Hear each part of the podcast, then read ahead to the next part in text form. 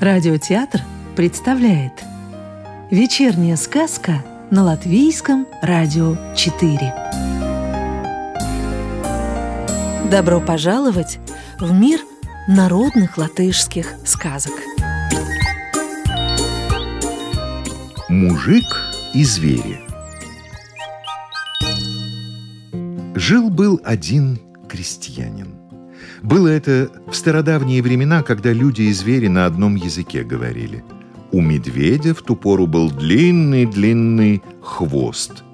Волк только нынче за гривком не ворочает, а тогда у него спина была, как у змеи, гибкая. А у лисы бедовые головушки. Хвост был тонюсенький, по земле волочился, и пышной метелки на нем не было. И все они в дружбе жили.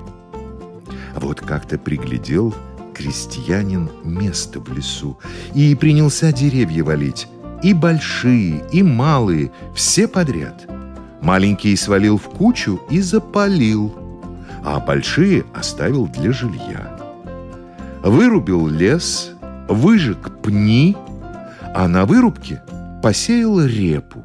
И уж такая репа выросла гладкая, да такая сладкая – да тут на беду повадился медведь на поле ходить и репу травить. Выследил его мужик и стал думать, как же этакое страшилище отвадить. Добром все равно не послушает.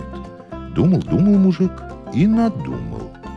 Притащил на поле большущую колоду, надколол ее и клин вбил. Вот ночью опять медведь приходит и дивится. Что это за колода на дороге появилась? Недолго думая, перешагнул через нее, а хвост, как на грех, и угодил в щель. Мужик только этого и ждал. Выбил клин топором, хвоста и прищемило. Не выдержал медведь, взревел от боли. Сгреб мужик дубину и давай медведя охаживать. Тот как рванется, как припустит бежать, так хвост в колоде и оставил. Ковыляет медведь по лесу и воет от обиды. Повстречался ему волк и спрашивает, что с ним стряслось. Так, мол, и так. Эван, как меня мужик отделал. Пожалел волк медведя и давай кричать на весь лес. Ах, мужик окаянный, вот уж я ему покажу, кто таков волк есть. Медведю даже полегчало от того, что волк за него заступился. На другой день решил волк позавтракать и подобрался к мужиковым овцам. Мужик ночью-то не выспался, задремал и прокараулил. Сгреб волк одну овцу и в лес. Да только овца успела заблеять, и мужик проснулся.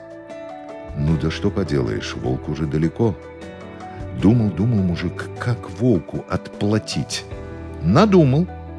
Вырыл в лесу глубокую-преглубокую яму, покрыл ее хворостом, а сверху положил здоровый кусок жареного мяса. Сам отошел в сторонку и спрятался. Учуял волк запах, потянулся к мясу, а ветки были тоненькие, волка не выдержали. Так и свалился волк вместе с хворостом в яму. Подскочил мужик к яме и давай волка дубасить. Так ему всыпал, так всыпал, что и поныне волк мужика помнит. Отдубасил мужик волка и домой пошел. Скорчился волк в яме, и воет жалобно. Бежит мимо леса и спрашивает, что с волком стряслось. Да так вот и так грохнулся он в яму хвостом вниз, хребет отбил и не повернуться теперь. Да мужик еще отлупил так, что без подмоги не выбраться. Помогла ему лиса выбраться и побожилась, что уж она-то мужика проучит, недаром смекалку имеет. Вот подобралась она следующей ночью к мужиковым курам и сцапала петуха. Бедняга от страха неистово завопил, и мужик вмиг проснулся. Увидел, что лиса петуха тащит, схватил топор и припустил следом.